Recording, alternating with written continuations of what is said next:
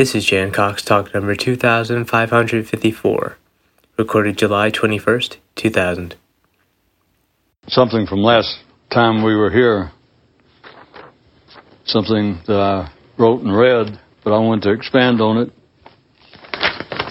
So I rewrote it, in case you think it almost sounds familiar. Much of man's ordinary mental time is taken up with regrets, remembrances of words and actions which the thinker now regrets.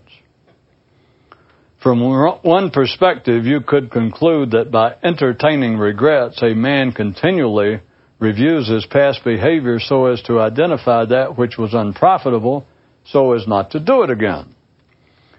But make an instant investigation of this matter and ask yourself, just how many of the various regrettable memories that pass through your mind do you actually make use of in your ongoing present life? I suggest that you cannot put any firm number on it of any size, and for the simple reason that you cannot say for certain that you even make use of any of them, the regrettable memories, that is. Consider more specifically, regrets are limited to the thinking animal, man. And while the name regret could be applied to mentally based elaborations of physical recollections of some past costly action, when the regret concerns anything that a man has ever done that was not life-threatening, then it only serves to cloud his mind by feeding it a particular type of non-essential memory that is thoroughly laced with a most insidious and destructive sham emotion, that is, regret itself.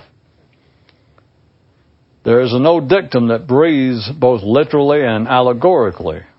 Quote, "Don't complain and don't explain," which are but two inseparable partners in a common tango, which I say is danced to the song entitled Regrets.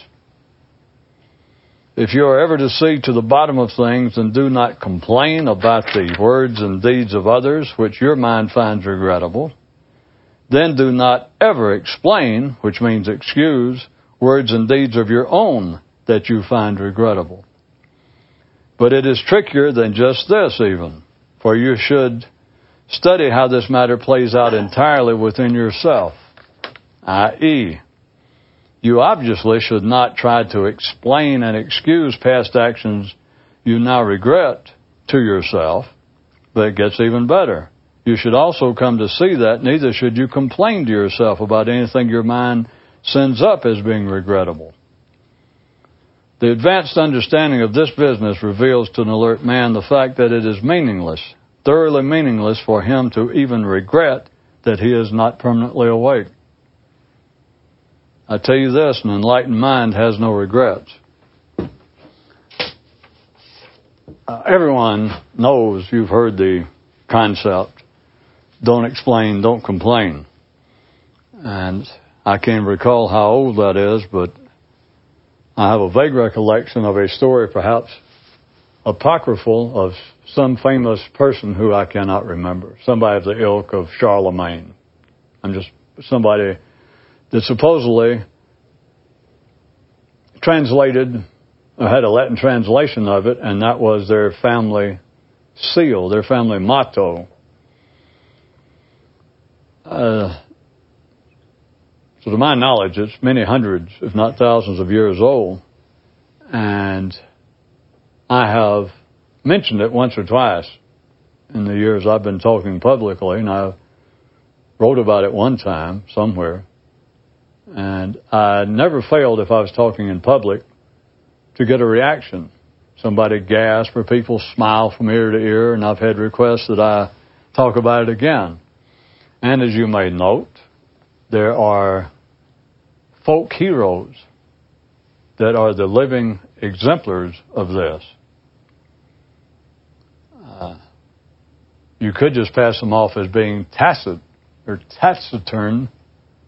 Uh, I always think in our lifetime of the John Waynes, the Clint Eastwoods, of a figure who simply says so little that the matter of complaining or explaining doesn't come into play, but it would be well expected and it would play out well if someone wrote a script, and perhaps they have, to where a character of the kind of John Wayne, the strong silent type. And they're throughout history. They go back at least as far as, in the Western world, twenty-five hundred years into Greek mythology, Greek fiction and drama, the strong silent hero. But at any rate, it strikes people. It certainly struck me years ago, still does, and I'm obviously not alone since I didn't make up the term and I didn't conjure up the dramas and plays and movies of the strong silent hero. But it struck me the sometime back after I started struggling with this kind of business that the I'd already knew that term, but it came to me one time, the full or an expanded impact of it. Uh, I don't, I suspect that women do not or have not normally ever even thought along these lines, but I don't see that would do you any harm, and I don't see why you can't make sense of it. It seems to be based upon a masculine or the kind of defensive slash offensive maneuvers that generally the masculine member of a species has to play a kind of heroic role because there's normally the male who is defending territory, uh, fighting off additional males once he has a harem or once he has a mate. But consider into humans, and I assume it'll strike most men easily, but there is something unheroic. I guess to make it easier, I can just do it all from my perspective and see how you enjoy it, how much you can agree from your view. But there is something completely unheroic about a man who will complain. Most people probably see the latter part the easiest, of people who would explain. And explain, I've always taken in the sense of the, my interpretation of the dictum of don't don't complain, don't explain, explain in the sense of excusing yourself. That is, you explain something. But well, I'll tell you why I did this. Now, when someone gives such an explanation as that, it is for the basis of excusing their behavior. They have either been reprimanded and feel the need to defend what they did or said, and so they explain. Or else they simply feel regret once they have done or said a certain thing.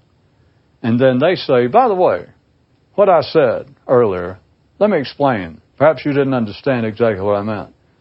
So it's either them reacting to external stimuli or their own internal stimuli. In both cases, they regret what has happened, which I'll get to in a minute because that's why I see it as the tied to the whole idea of regret. But at any rate, there is something absolutely to me, and obviously just many other people, something absolutely unheroic, if not downright despicable, wimpy, just disgusting, of a man, especially attempting to appear as a hero, but a man explaining himself. Now remember, I'm talking about the world of the discretionary mind, my secondary realm. It's not a man explaining how to build a wheel.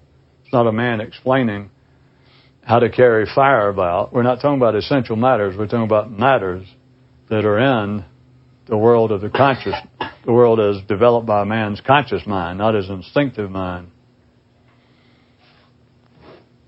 So to explain is to attempt to explain you. Explain your behavior. Explain what you said. There is something absolutely unheroic, if not despicable, to me, of a man who will attempt to explain himself, a man who feels the need to explain himself. The complaining part, uh, I could be wrong, but to me, I figure my judgment of it, it, it would be trickier and is more subtle for ordinary people to have any grasp of. I'm sort of surprised that that was in the dictum. It may be just because don't explain, don't complain rhymes. But there is something also to me absolutely unheroic, if not downright despicable, to a man complaining. To me, it fits no idea of a hero, none whatsoever. None, none, none, if a man would complain. And I have seen some of it. As I said, I can't be alone. I have seen some of it depicted in movies. Now, wherein a hero, a Western hero or some hero, I can't, I know I've seen it more than several times, that something uh, very unsportsmanlike has been done to our hero. Someone attempted to shoot him in the back. He comes into town limping. And someone says, "What happened?" His sheriff, the, some friends of his, "What happened?" He goes, "Oh, it's nothing." But it turns out, as we know, he was shot in the back. Somebody shot him from the rear and just happened to him in the leg instead of kill him, and he still was able to fall down, turn around, and kill the person. I mean, a real hero. And it turns out he won't even complain about it. And, of course, to make it really play in movies and to ordinary people, someone has to bring it up. It can't be that just us, the audience, or the reader knows it. It has to be that somewhere along the way, after he's limped for an hour or so, that somebody comes into town and says to a group of men, or the sheriff says, "Sheriff, you don't know that guy there?" He says, "Yeah, I know him." He says, "Boy, you don't know what he did. Somebody snuck up behind him. I was behind a rock and saw it, and they tried to shoot him. And the guy was such a bad shot, he hit him in the leg, and he turned around and still managed, even though he fell down one knee, to shoot the guy before he could fire off another shot." And so the sheriff, the townspeople, they all turn to the hero and go, "Why didn't you say, why didn't you say something? God Almighty." And he just gives a look like he would not complain. And you could see it, by the way, as portrayed by Socrates. Of course, Socrates almost did. But you can see it as, as Jesus. What do you have to say for yourself? He had nothing to say. Pilate, his judge, reads out the charges, winks, and says, "Well, you know, say something. You know, promise not to do it. You know, what do you have to say for yourself?" And the charges were flimsy. Same as against Socrates. And these are just two of the better-known stories. He did not explain himself. Just refused. And the tacit part of the story, such as with Jesus, and it came out literally in Socrates, is uh, but Pilate, the court that was sitting in judgment of him, was winking and in essence saying, you know, "Give us some kind of cockamamie story. Just, you know, say something, and, you know, we'll get this done with. We'll turn you loose. And we'll give you a fine. Confine you to the house for a few days." He wouldn't say anything. They had to point out, you know, "If you don't say anything, this is a serious charge, and I'll have no choice but to find you guilty, and you can die. And all you got to do is, you know, say something. Say you won't do it again. Say that, say that people misunderstood what you meant." And he would not explain himself. But also notice he did not complain. The story of Socrates went a bit further because of his long discourse, because he did say something, as you may remember. When the court asked, they asked him, well, they gave him his choice. You know, they gave him a way out, said, because all he had to do was agree not to continue corrupting the morals of the youths of Athens. Because I don't know where you know the real joke, they don't repeat it, but that Socrates said that he wondered where these American Indians came from in Athens in twenty-five hundred B C And someone had to say, no, nah, he meant youth, not youths. But at any rate, that was just to be my private joke to myself. But at any rate, they told, you know, Socrates, just, you know, agree not to do it again. Just say that you won't do it. And he wouldn't say that. He said, well, I'm not going to say that. And so, and they said, well, we're going to death. And they said, do you have anything to say? Now, he was already past the point of excusing himself, see, because he refused to do that. But he did speak. And he spoke to the matter. Uh, but at any rate, back to the main point I was making. Uh, there's a long history of people not explaining and not complaining, even when it's justified. But I don't know how, because we know religious people do not take the story of Jesus in any way that I just said, and I've never heard a philosophy professor uh, make any great point, and notice in the way in which I have just analyze Socrates' closing comments to the people of Greece, the people of Athens. But both, in both cases, they would be well within their rights to complain, would they not? A man being shot in the back, a man who's been mistreated by the townsfolk, a man with a grudge that we know about in fiction or in history, and he still does not complain. I don't know how much ordinary people would ever get out of that, even if it was pointed out to them. But I say personally, and I'm saying, to, as far as I'm concerned, it's more than just me personally. I, I'm tempted to say from a more awakened view that a man would not complain about anything. I mean, he wouldn't complain about the idiocy of the world. He wouldn't complain because uh, prices are too high. I don't know any more to say to any of you, whether you get it or not. I can't see anybody complaining who's awake.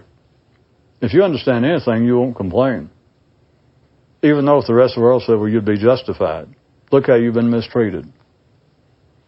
And it could have been you've been shot in the back, you've been cheated on, you could be all kinds of stuff. Okay. What can I tell you? Ask yourself, what's the use? What's the point?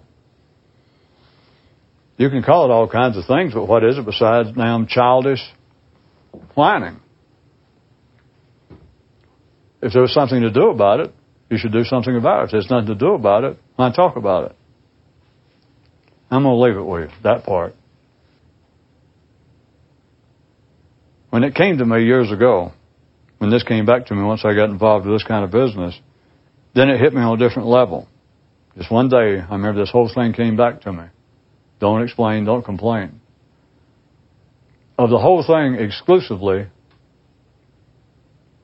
strictly being applied to yourself. That you're not even taking into consideration other people. Now, they're going to figure in what I'm about to say for a minute, but all this you would do alone. All this you would do in your head. It's not something you would do or not do in front of other people. No one would know that you were doing it or not doing it but you, is what I mean by strictly applying it to you. The way in which it hit me extraordinarily applicable to this kind of business was in spite of what I was already involved doing, trying to observe myself and be mindful and all that sort of thing. It hit me that a man should not be explaining himself to himself. And that hit me thirty, forty years ago, and it's only recently that it came back to me and I realized that what well, line that I understood it an inch deep. And now I understand it deep enough that I could fall in it and somebody'd have to pull me out with a winch. It's like a well. There's much more to it. It goes right to the bottom of everything, is what I'm trying to say. That is, all attempts to awaken, whatever you call it, all attempts to achieve enlightenment, whatever method, whatever attempted discipline, I don't care what it was, chanting, meditating, studying some supposed holy, enlightened scripture, trying to continue to observe yourself, trying to be a witness to your own consciousness, anything you ever heard of, anything I've ever made up myself. If you can see it in a certain way, it is all an ongoing explanation to yourself of yourself.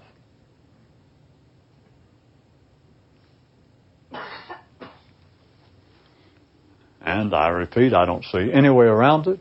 You would never get started unless you became involved with something similar to that. But I still say that that dictum is as is more applicable to us, people like us, than to anybody.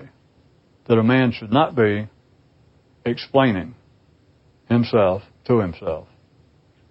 He should not be explaining his behavior. He should not be, of course, to explain it, it's always going to be regrettable.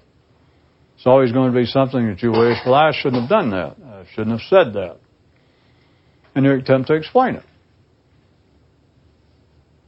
Your mind might suddenly pull in psychological notions that you've read about. You might even try to pull in something I've said. You might even try to pull in what you think is your own observation. Like, well, you're thinking about something that you had done in the past, something you'd said. And you're attempting to explain it to yourself. So it's always a matter of regret. That is, you're condemning yourself. You regret that you did it. And so you're attempting to explain it to yourself. And it could be something such as, well, my, my particular form of sleep I have observed after years of observation is based upon a kind of aggression to my fellow man. And so me speaking that harshly, the way in which I now regret to somebody, you know, that's nothing new to me. It's just the same old shit. I just got to snap out of it. I got to be more alert. I've got to stay on top of my own tongue. I have simply got to stay more awake. You're going to have to see it for yourself for this to make any sense, but I'm going to go ahead and say it. I say, if you can see it in a certain way, you realize that's accomplishing nothing. Or back to the dictum, don't do it. Don't explain, don't complain. Don't explain to yourself. Uh, there is a way in which I was going to present the reason, but I think I'll wait until we got a bigger crowd. It's what I've been building up to, having to do with men not being able to tell the truth about themselves. And the a reason why that I've never expressed in the way in which I was planned to.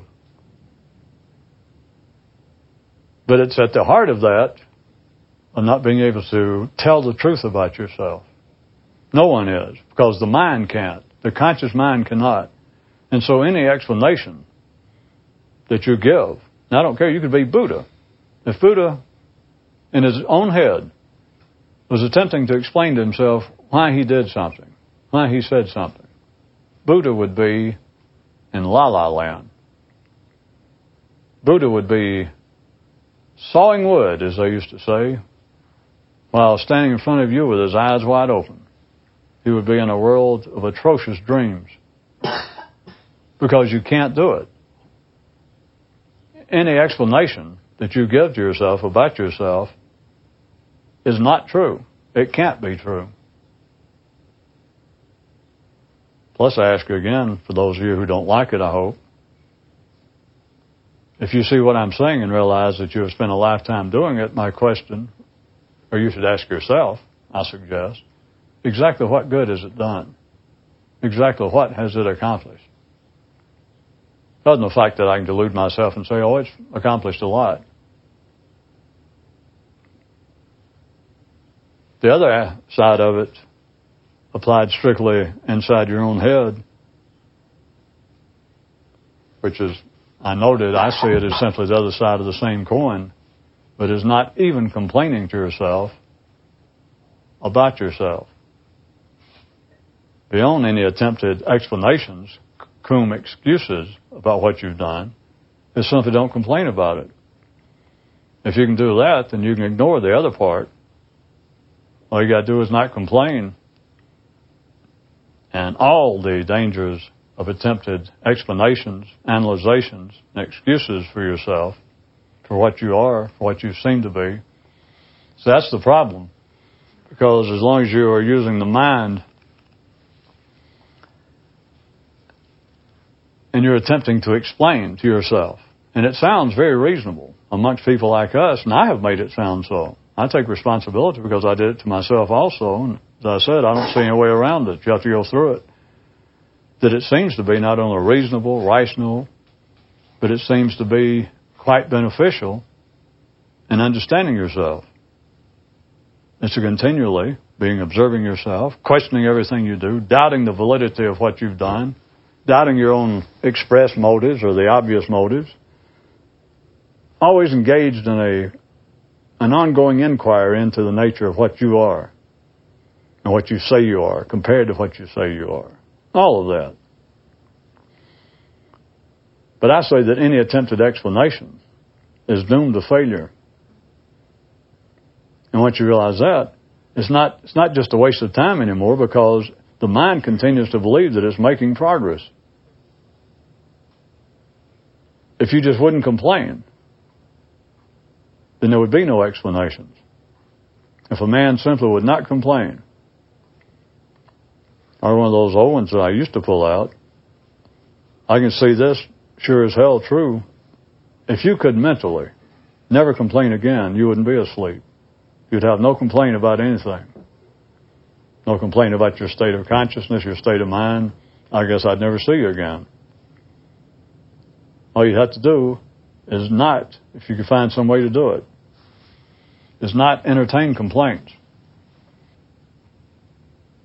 Something I mentioned last time, whether you see the connection, I'll bring it up. Do you realize that every complaint that a man has about himself is based upon the unanalyzed, the unrealized assumption, the accepted assumption that there's something foreign in you? And ask you again, where did it come from? How did it get there?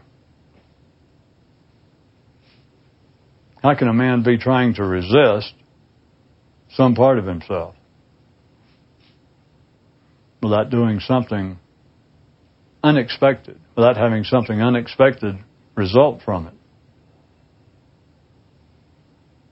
How can you attempt to hold down your thumb with your thumb and not get, eventually, once you wise up, and not find it, shall we say, frustrating, that it has had unexpected results? That by trying to calm the mind, you simply agitate it. By trying to study yourself so as to better understand yourself, in one sense, you become even more ignorant of what you are. It doesn't seem possible, but it's true, because if you attempt to study yourself ad infinitum, you know less and less about yourself, because eventually what should happen is you realize the folly of what you're doing and realize that the thing attempting to understand yourself can't understand itself. So how's it going to understand anything else? Now, I'm going to leave it tonight then.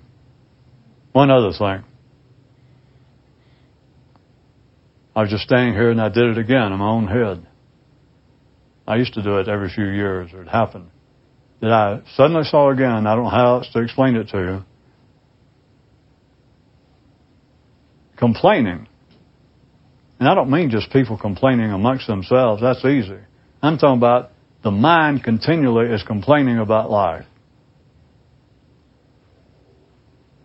That is being asleep. That is the normal state of the mind, but that is what mystics call being asleep. Their view normally, or at least their written view, and the way in which I, for years, interpreted from my reading, their view of it is not near expansive enough, because they keep seeing, as far as I can tell, they keep seeing the state of sleep, the state of delusion, as being something foreign, as being something untoward, as being something to be resisted, to be something that should be overcome, cast out of a man. It's just foolish. It's not possible. The mind can believe it is, but it's not possible. Sometimes I can see the whole idea of complaining, what I was starting to say, and I just really want to laugh and walk off the edge of the planet. And would like to walk away from my mind forever. There is no greater manifestation. You can forget killing people in your mind, committing adultery and other strange sexual acts. You can forget eating pork sandwiches. There is nothing more foolish, more asleep, more idiotic than complaining. I don't know how else to say it. It's not some theory. And it's not me trying to cheer anybody up and going, well, life is good, you shouldn't complain. Life isn't good. Life isn't bad. But complaining. And I don't care about what, just the word complain. To me, the whole universe just can light up in its flashes. Sleep, sleep, hypnosis, moronic uh, idiocy.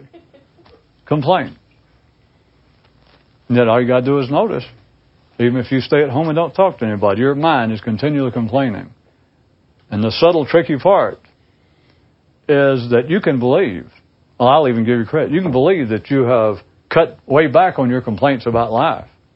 I'm sure that there's some of you, because I went through it, so I'm feel sure that there's some of you that probably believe, and I understand why, that believe that you have cut back or probably abandoned almost all complaints about other people.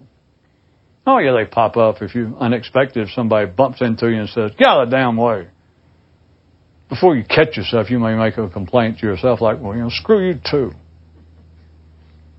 But if we were discussing it, you might say, oh, I used to be a real firebrand. I used to have great political opinions.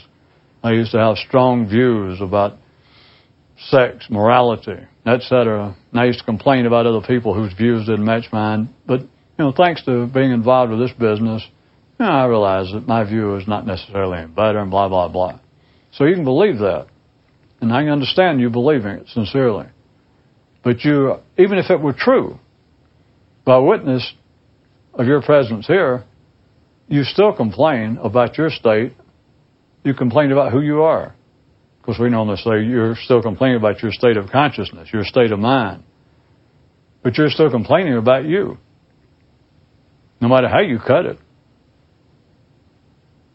And I'm telling you, it's, it's just laughable.